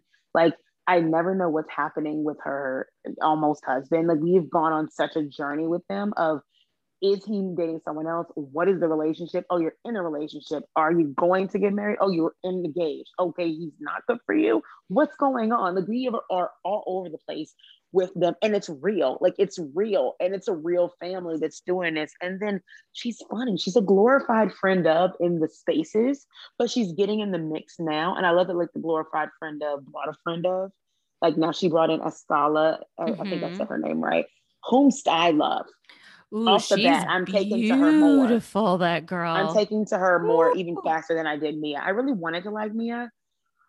I'm gonna admit for myself, I want to say it was like it was like light skin pretty privilege that had me going. I'm gonna love her because she seemed like the kind of girl that I would have always loved, like growing up, like beautiful and like so rich and pretty and thin and everything. I'm like, I'm obsessed. She's like a Barbie, but then it is, it's what we I know, especially my mom used to talk about it all the time, having pretty privilege, is especially when you are media acceptable in a lot of ways. Like yeah. this is not something I'm making up. Cardi B has spoken about this, and whether or not her career would take off as as much as an Afro Latina if she was like a different complexion and if she looked like like someone like Amara La Negra, who's also Afro Latina singer who is not the same complexion, but they literally do the same thing and come from Miami. Like they're both like pretty much the same, not the same kind of music, but they they kind of came up in the same kind of way. And um their success is vastly different. Like it's because she's more approachable in this way. And what this means for what we accept of black women, it was the same same type of um criticisms that Potomac used to get before they added Monique or they added Candiace. It was like your cast has this pretty privilege to them of like they seem like a, a, a, a different version of our community um, and a version that is usually put forward in the media. Let's mix it up and show that there is different kinds of us that also are rich or educated or you know pretty or all these other things. And that's how we got our beautiful i think the potomac cast is the most beautiful cast in the world. It our is. candiace our monique. Um i think candiace is like she's never looked better. She's literally so she is so good looking this season. She's i'm looking so at her like beautiful. wait like i love i i like candiace this i'm a, I do I'm too. I like her. i have 'cause never she's- liked her on the show like this before and it's insane Okay, here's a hot take. I think Candiace, in terms of her intelligence, could go toe to toe with Wendy. I just don't think she leads with it. Yeah, I do. What? I never think thought she's- of Candiace as intelligent. I'm not I saying that I thought she was not. I don't mean she's emotionally intelligent. Like she doesn't know how to back Mm. off on social media. She doesn't know how to regulate herself in arguments. Mhm. But in terms of her actual knowledge about politics and business, she's getting her MBA. That's not an Mm-hmm. Good easy for her. I degree wish to get. about that more. right like i think that she is quite bright she worked in like in the obama administration or or on the campaign Mhm. like she she Mhm. knows shit she just hasn't ever led with it and then Yeah, we've yeah. got wendy who's constantly leading with her degrees but then wants to show us all of this other stuff that has absolutely nothing to do with her degrees and so Wait, can we talk about how Mia came out with candles like in five that- seconds? so that's, what so i love that's what i love like i think we need someone That to was get- funny. to because it's getting under Wendy's skin, and we've never seen Wendy really bothered before, and all of a sudden we're Mhm. seeing her bothered, and it's a it's interesting. I like watching. She's very bothered for Zen Win. Very- very she's pressed. Yeah, she really is. Um, I like Escala because we're having a slow intro to her. I mean, granted, we haven't had a friend of on the show in forever, so I'm really excited to know more about her and meet her. Um, but I love that they had like a pamper Ashley party, and Ashley like, missed all the drama because I did not want her to get induced, like by you know all everything that was happening. But it was it was a cute party to me, and I really liked that they were all there, even though it kind of got like ruined. I want to know your thoughts on Eddie and people. Like, Mia, where I do disagree with her is that Eddie is like somehow like being controlled or something by Wendy because he respects his wife. Like I think that he probably just does respect her and that somehow him not being able to admit that like he would have like fucked Wendy, I mean uh Mia or something means that he's not free. I'm like being free doesn't mean that he would necessarily want you. It like, what I don't understand this version of free. What are your thoughts? I disagree with with Mia on that. What I do find interesting that I don't think I realized until this season is that Eddie and Wendy have been together since they were 17. And so yeah, and- okay. I okay. forgot about that. So it's been now 20 years of them together. And that, I mean, if you are together that long and you never really had the opportunity to explore other relationships or to have a slutty phase or just to kind of get to know who you are as an individual, I do think that there are growing pains with couples that get together that young, that stay together that long. And so I That's feel like we're going to see some growing pains um, on this season. And that doesn't mean that Eddie cheated on her, but I do think that that there are growing pains. And I think maybe Mia may be picking up on some of it. I have no idea. But it's almost like they didn't get to form as individuals before they became a couple because they were just too, you're too young. You don't know who you are when you're 17. Mhm. So I could see that being an issue in their relationship that they haven't. And I think maybe that goes back to Wendy trying, she doesn't know who what her identity is, right? Her identity is, oh, I'm married to Eddie and I have all these degrees, but she still doesn't really know who she is. So she's constantly trying to put something forward and we're supposed to take it as like, okay, this is who she is. But I just don't think she knows who she is. I wonder if it would have.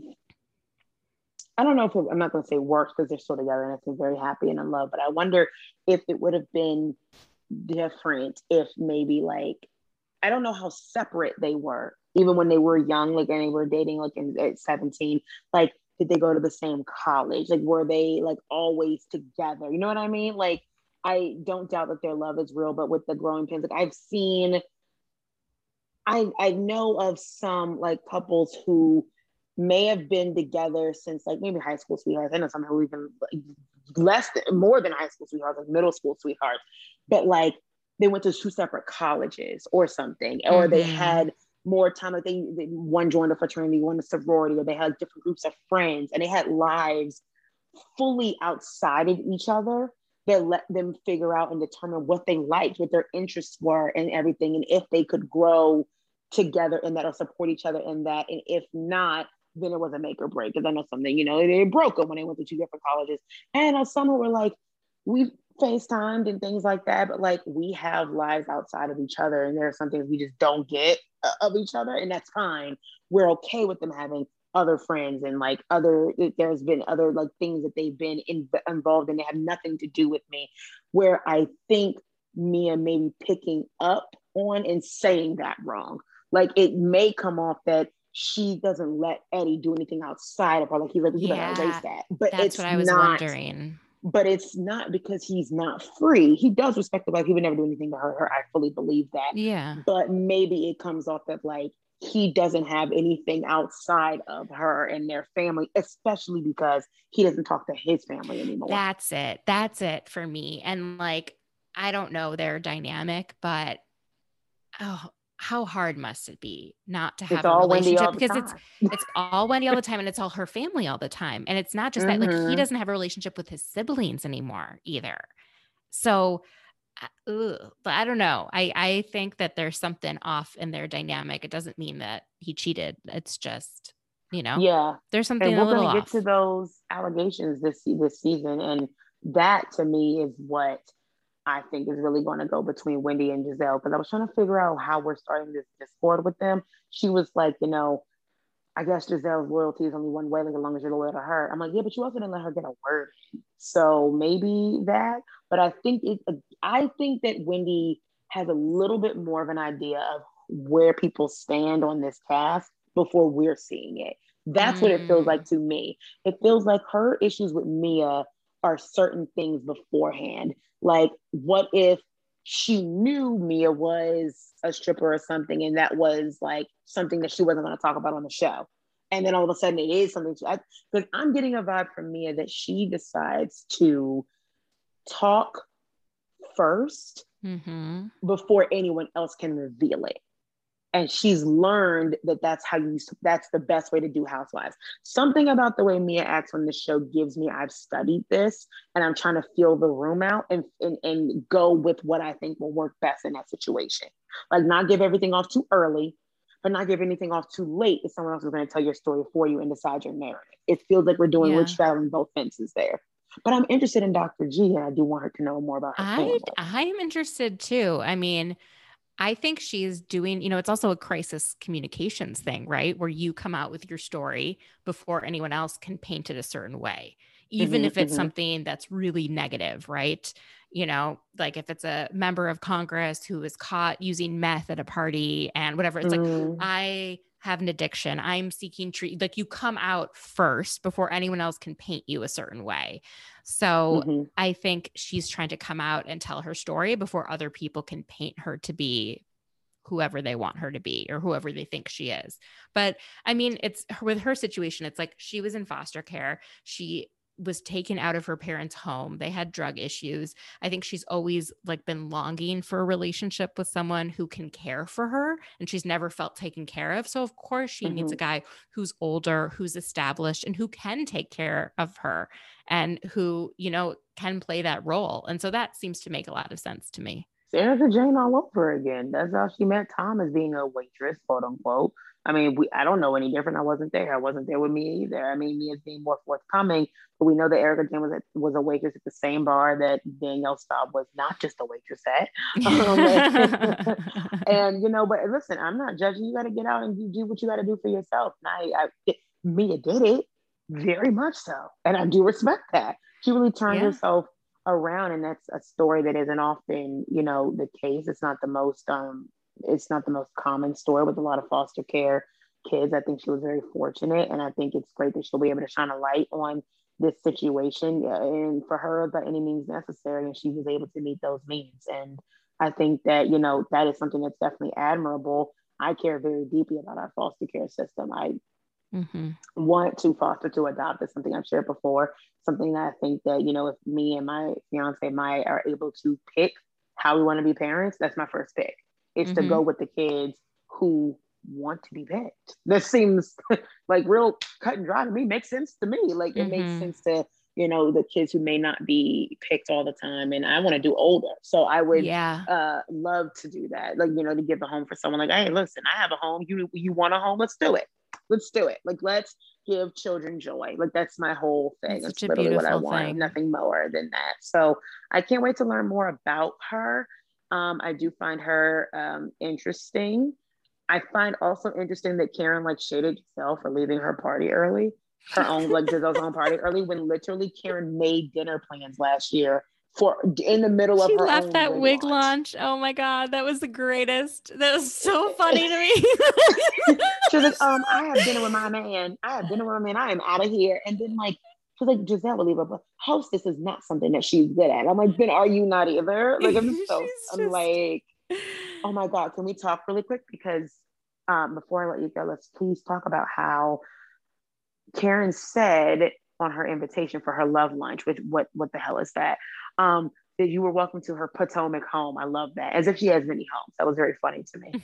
Um, just letting you girls know she is the only one who lives in the namesake. Thank you very much. Um, and we drove through these lovely areas when we went we to did. this amazing winery. Y'all, we went to the same winery that Team the Table formulated for me. Merch is in the bio and the description of this episode. Shameless plug. Please go buy Team the Table merch. Um, where we had the fight uh, uh, between Monique and Candiace, which we're not even over in this season, so it's relevant that we talk about this. Mandy, you put this amazing uh, event together where so many of the DMV based podcasters got together went to this winery and got the tour of a lifetime. It was wow, so fun. They the area where so we were all outdoors, but the fight was obviously in this barn at Rockland's Winery. And much they, smaller than it looked on TV. Much too. smaller than it looked on TV. And there is no air in there, whether it's heat or air conditioning. Mm-hmm. It is like a barn, right? With absolutely mm-hmm. barely any lighting. So you know they brought their own lighting for this. Had to. Um, and so we were allowed in there and they actually let us recreate the scene. And it was yes. so hilarious. We had Taria playing Monique. We had um, Artie from The Reality Is playing Candiace. I was Ashley stuck in the bathroom and missed the whole fight. yes, just... you were like, what happened? what, what happened? happened? oh my god, it was the best time. We took pictures there. I got my pictures from Team the Table. It was so much fun. And the pictures are on my Instagram. Um, so you can see the shirt yourself if you like it. I might even design a new one just in case because I just think that it's so good. Um, it was the most fun I've ever had. We were there for we were literally there till closing. Like five hours. Our sitting was like what two hours, so we were there. And we all got longer. free wine for the entire day. It was so amazing how much wine because the bartender was really feeling my girl Mandy here, and I'm just so grateful that you're gorgeous because I've never been drunker and had more fun. It was great. Yeah, he was he was sweet. He was really sweet. Yeah, it was very, very, very, very, very fun. And highly encourage people to do that. It's like right outside of Potomac. So it was very fun in that regard because we were driving through and Mandy had never really been that far outside of DC because I always say people are transplants to DC. They're like, why do I need to leave? I don't understand, which I get because everything's there. I go there for everything. But um it was like we were driving through Potomac, I always say the reason why no one lives in Potomac on the show is because there's nothing to do there. There's it nothing there. The oldest, richest city I've ever seen. Like nothing even gets like once you get into like Bethesda, Rockville, like nothing gets updated. Like right. the Lido's that I go to that's in Bethesda, which is like right outside of Potomac, and to me is an even better city to live in than Potomac. That Lido's like that, it's a pizza place that's only in Maryland. That pizza place has been the same and it is in the shopping center with the same shopping center for like 60 years. Like it's so old and decrepit. And it is literally one of the richest zip codes in all of the US, like top 10. And it is so old. Like everything is like nothing is new. They complain about you so much of building like a new building. They're like, no, when we had a new metro line that's supposed to go into the uh, Bethesda area, they were like, no. like they want nothing. Oh, the purple new. line? Yes, that connects- girl, so- it. I used to work in Bethesda, so I'm familiar with Bethesda. I'm familiar with Rockville, but Potomac isn't on a metro line. And up until recently, I never owned a car. So I like had no like, "No, way girl. of getting there. And I was just not come." familiar. And there was, it's not like there's a lot of restaurants or anything to do in that area. So I've been to Potomac adjacent, but just not Potomac. And so going that far west in Maryland, Mhm. I was like, where are we? Yes. so we basically had to like go past and through Potomac to get to the winery. Um, and it's like on the it's like on the bridge, like the verge of where um you would see Great Falls, which is like where Virginia is. So it's like we're right on that cusp, and it's beautiful. where Karen's uh, fake house used to be. right went to deliver like, the pizza. to film anything um around the water so it's really nice and everything over there. But like no there's if you don't remember the very first season of potomac karen said if you've never heard of us that's okay. We don't want you to find us. They are unfindable. They want to be off the map because so long ago what i grew up knowing potomac to be was that it's the place where like senators and things like who need to like be close to their job like in DC, like their families might live, like when they come Mhm. with them, like, and it's like better school district and everything like that. So they'll live there because it's the suburbs and they don't want their kids to live in like the city or something. That's the family area, but also so their families could be there while they do little, you know, debaucherous things in the city because Mhm. there's a little bit of degree of separation. But it was very fun to drive through. And Mandy be like, "Where are we?" I'm like, "We're basically in Potomac." And he's like, "Really?" And we're all like, "This is it." I'm like, "Yes." There's nothing here. I was like, like, Mani, there are horses. I see horses. Like, there's really nothing but big houses and, and trees. Like, that's the whole thing. It's just we were loving the houses and the windy roads, but it's just nothing but big houses and trees. Like, that's not something you film. So yes, we need to drive a little bit around the Beltway. We're all. I feel bad for the producers. I know they everyone is so far. Like Wendy lives closer to Pennsylvania than she does to almost any of the other housewives. Yes. We've got Candiace that's in Upper Marlboro, which is about 55 minutes from Potomac with no traffic. Yeah, You've got other side Ashley that who's DC in. Arlington, Virginia. You know, can get to Candiace, but they're not friends. right? so missed opportunity. Like It's- they're, the they're all, like- out of all of them. And people always say, oh, Beverly Hills is mainly an Encino or none of them are near each other. I would argue that the women of the Real Housewives of Potomac are way farther apart in geography yes, than yes. any of the other franchises.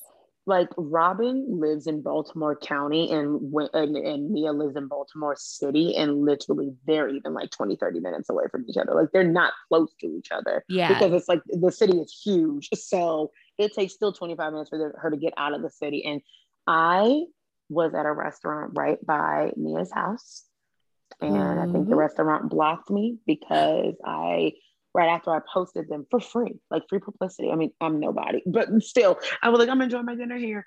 They blocked me because I was like the very next post on my stories. It was like, I'm right behind Mia's house. Should I go like find her? And I think they were like, girl, we cannot upset Mia. And which is fair, but also like rude. Do you think, I do mean, you think it's- they know who she is? It was a joke. I think so because Yeah, the um, show. A lot of people watch the show now. So where they for where they are, like because my mom lives over there. That's the only reason I was there. Where that little area is in Baltimore, very different than like the rest of the harbor because it's very small. It's like a tiny little community of just rich people. Like the only thing over there is like the Ritz Carlton residences, not the the hotel, like where people live. right? And um, a very nice building that my mom lives in. That, that you know people just start over there.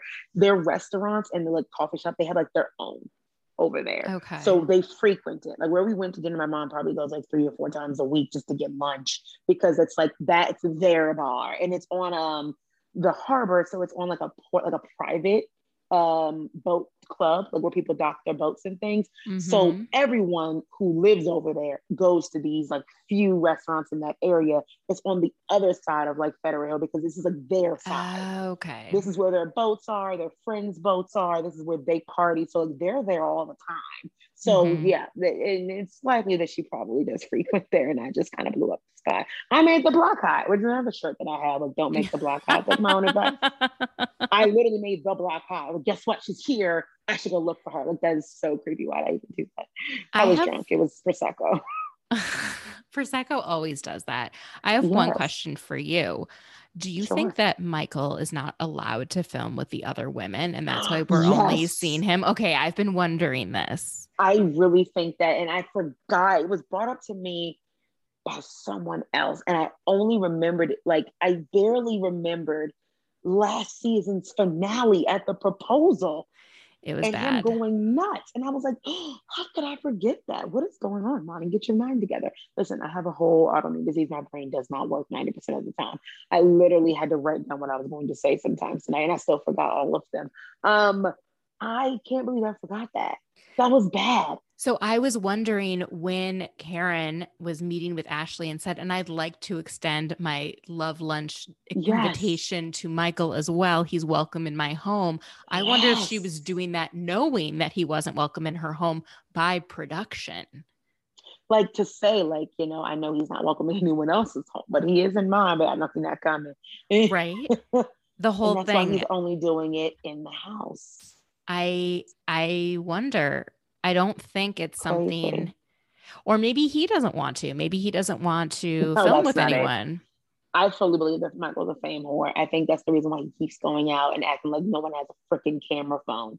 Well, I think he actually has a fetish for getting caught. Oh. I don't know. I feel like he gets off on it because I don't think he's an idiot and I don't think he thinks All he's right. getting away with it. I think I don't know. I feel like when you go to certain there's places that you can go and not get caught, but oh, he yeah, goes sure. he goes to places have been doing it yes. in Southwest and Southeast for forever decades. for the entire yes you can you can do it right but I think but he went to the harbor MGM harbor right in the light of you know the casino mm-hmm. and anyone and she he went in a hotel room with someone like I think part of him wanted to get caught.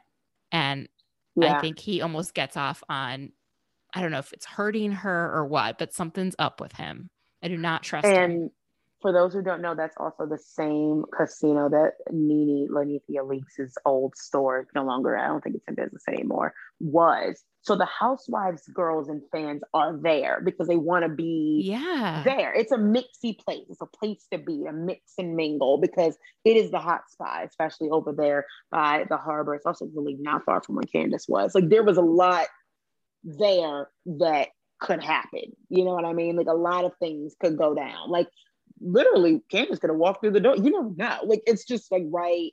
It's a lot happening there, and he likes to be in the mix and be out in the in the in the lights and the strobe lights and be seen. What does he do now? Now that his restaurants are closed.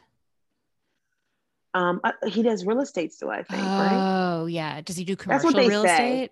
I think so. My I, yeah. I know some people who are in real estate, including a family member, but I'm not gonna out them because I don't want them to get mad at me, who are aware of him before the show like even really got taken off.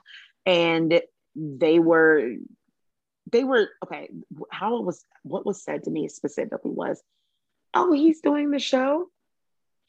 Oh, I thought you had to be like really rich to be on it. That's all I'm saying. Mm. That is hmm. what they said. And I was like, hmm.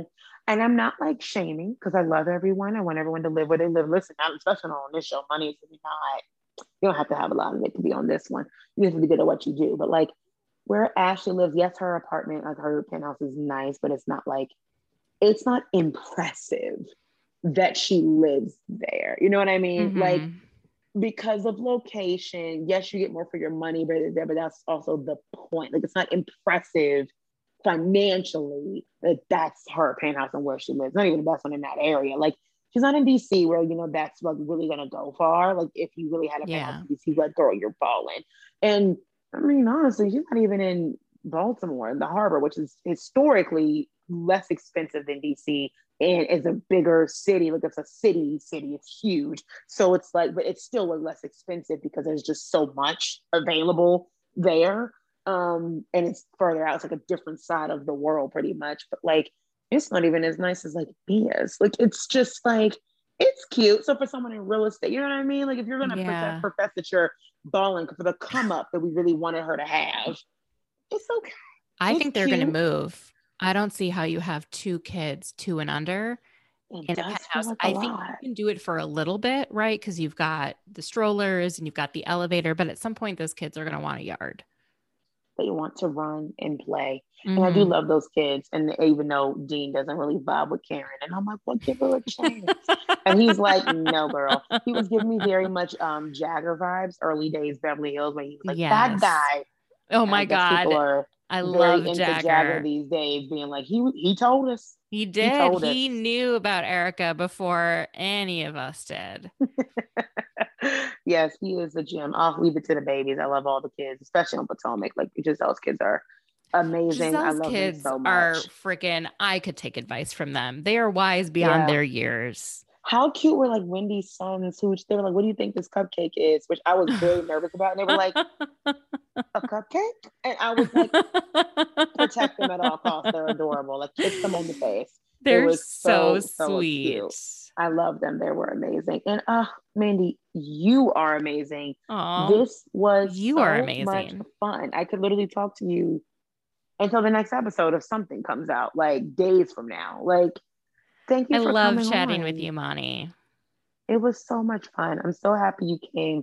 You will please, please, please let me know when you've at least watched one episode of My Unorthodox Life. And if you're just like, I cannot do it, run to the mic and tell me about why. Like, I just want to know. Like, it's not my perspective, and I love. I've always believed that I don't have to live something to like appreciate it. So I want to know from people Yeah. who I, I want perspective. And Like, give me more. It's interesting because like I am not in that community. I'm not Orthodox, but I'm right, like right, right.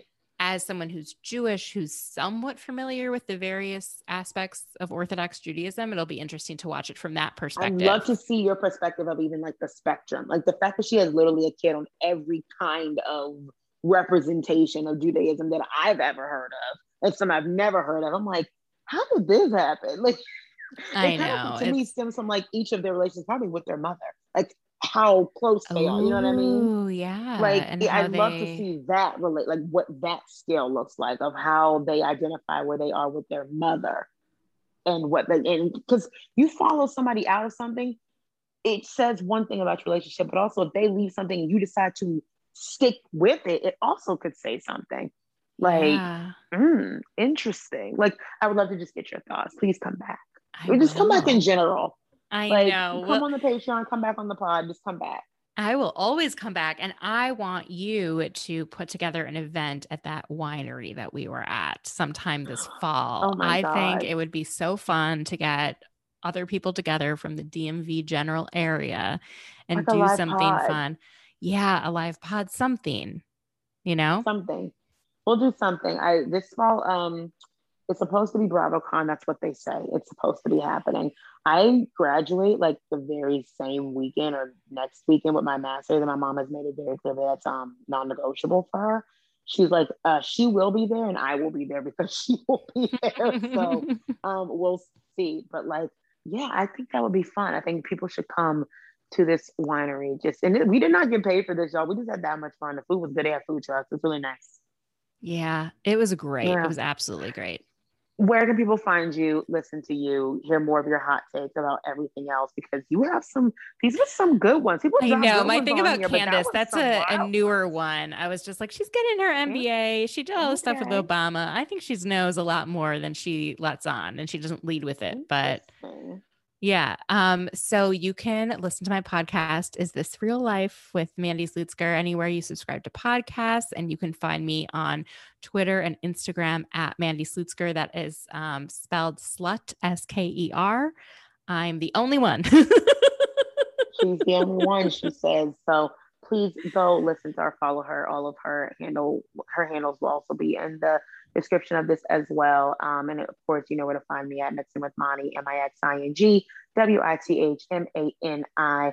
Y'all, please help me pay for this damn wedding and bills. I literally just had to leave a job just for mental health purposes. I, I have another one lined up, but I will be putting in the inter, in the interim because I'll be having a few weeks off. I'm going to be putting more time and energy into the Patreon where I'm going to be doing first season, first episodes of lots of old Bravo or lots of Bravo shows, current, past, whatever. I have to get you on for one. Yes, I'm which doing one? all the Housewives currently. I think I still have um, DC left. We could definitely do that. Do Um, that will be fun. Or a non-Bravo show. Like I'm, I, I- I'm open to all of them. Like whatever is your fancy. Uh, I, I have done Atlanta. No, I haven't done Atlanta. I don't think I've done New York. I've done Potomac Chelsea Ono Bravo, and I've done OC, and I have to do Dallas still. So like, I have a lot to do. Have you done Jersey? I haven't. I would do that. So I haven't seen the first few seasons of Jersey. Isn't that Okay. crazy? No, I know, I Y'all, know. I've been like waiting until I like the very first episode, very first season of New Jersey, and she is going to come back. I've been on holding I've been holding on to it. Um, just thinking Will you do like it for me? Yes. I was like, well, in case I get COVID, you know, like I need to have something to get me Yes. through. Yes. oh my God. Okay. Yeah. I need you to please, please, please come on just for that. That would make my day. It and I would make my life. love I love Jersey right now, like where it's at in the franchise. So I definitely need to go back and figure out. I know, you know, the basics, but there's still a lot I don't Mm-mm, know. You got to see it. Yeah. I got to see it. I don't know much about Caroline Manzo. It's reserved Yes. for Mandy. And let me tell you something. The first few seasons are the only seasons of Jersey I like. I'm not gonna lie. You up don't like it right now? It's okay. I think it's okay. I think Oh, I love it. through- when you have seen season three, episode one, the freaking christening, and you're realizing like, did they really start a show this way? Like, is this are they okay? Like, are they healthy? like it changes everything about reality TV for you because you're just like, this can't be real life. Literally, it's you will not. be asking They're yourself, crazy. is this real life? I know. I just I love Marge. I really do. I mean, she's she's great, and I gotta support Jewish girl until- Jackie. yes, but until you see family members pop up and have real vested Jersey accent opinions about things, and you're like, wait, who are you? That's a cousin's brother talking, and you're just like, what is happening? Like it is like what happened at Dan, what's his name, store? Nothing. Small potatoes. I Nothing. know. And it's Like, like, it's mob adjacent and all, I need I need to watch it. I know. It's life changing TV. You are almost positive that somebody in the Manzo family runs the family, like runs a family, like a crime family. Like Yeah. when she says one thing about my family was thick as thieves, and when you realize what she's saying that about, it's like, are we? We're not all on the same planet, right? Like it gives you very much Vanderpump Rules, like when they were saying it's not about the pasta. Like, is this a code for something? Because we're tr- I missed a step. Like we're really fighting about pasta for seven episodes. What's happening? right? That's what it feels Yeah. like. It feels like you missed a step, and you're like, is this for real? Like, there are bodyguards brought to a part. Girl, you gotta watch. It's the best first few seasons I've ever seen. So Maine is gonna do New Jersey. Please subscribe to the Patreon. Twenty five dollars. You know, it's it's it's been really fun to go back. I've done Beverly Hills, New York, Potomac. Um, I have so many more to do. I'm so excited. OC, I've done so many. It's so exciting. New Jersey is going to be fun. I can't wait to hear you go. Okay, like what did I get myself into?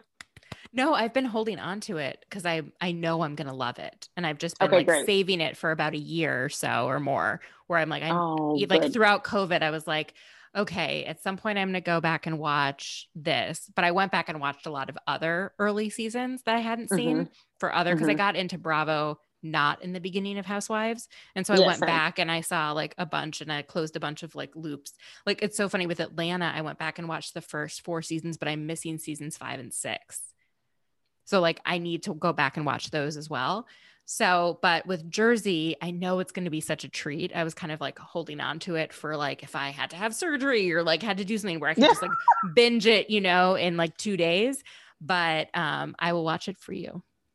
Thank you. Just one episode. That's all I need. No, I I'm gonna love it. I won't be able we to stop. it and we give everything. And you know, I have gone back and watched five seasons of Married to Medicine. I'm on a Married to Medicine mm. journey. I oh, oh no, incorrectly- started as well. I incorrectly thought that Married to Medicine was much more about medicine. And I have been going through some mm-hmm. fertility stuff myself and and didn't want to watch OBGYNs on camera.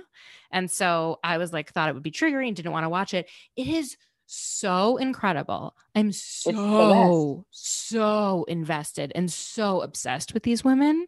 Yeah, it's the best. I, I've often said it's probably the best show on Bravo, and and that's not an understatement. I think that it works because the husbands are equally as casted of, as the wives, and we sometimes miss that perspective, and we miss that complexity of a marriage outside of like this man saved me, and now I'm like this housewife image, but like on the inside, I really am not fulfilling my marriage, or he does love me. Like we don't, we get more. We're seeing a lot more. Like there's a lot more complexity to their relationships, and I like it. I love Married to Medicine. It's the best to me.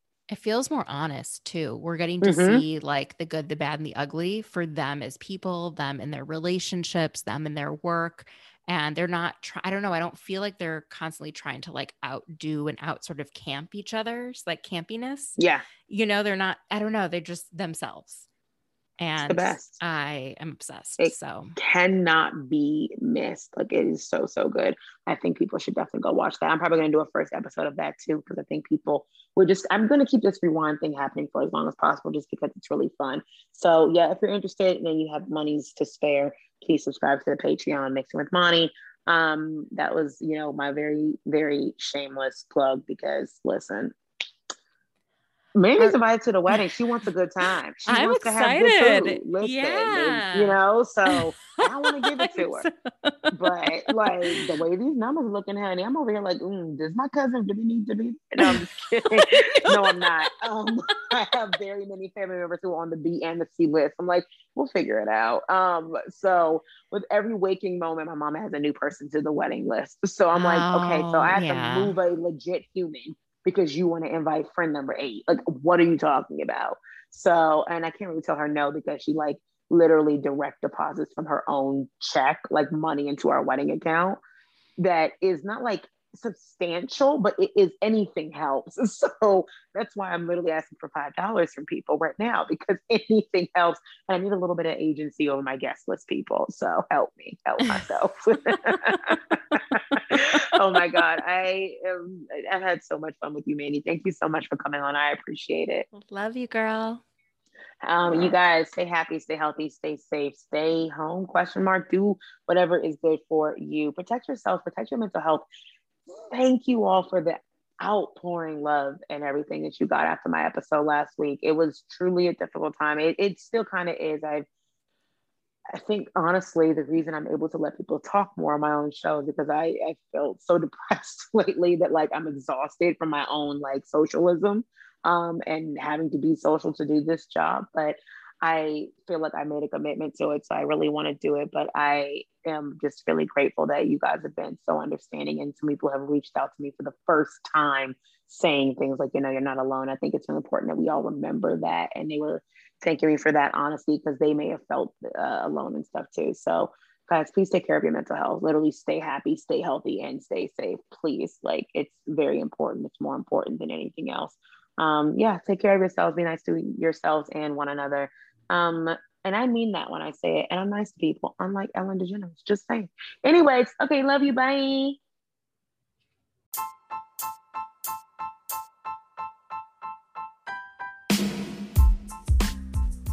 For more about me, Bravo, Housewives, pop culture, and so much more, follow me on Instagram at Mixing with Mani, M I X I N G W I T H M A N I, so you can keep up with me. And don't forget to also leave a quick review on Apple Podcasts if that's where you're listening, and rate me and maybe give me five stars. Thanks so much. Bye.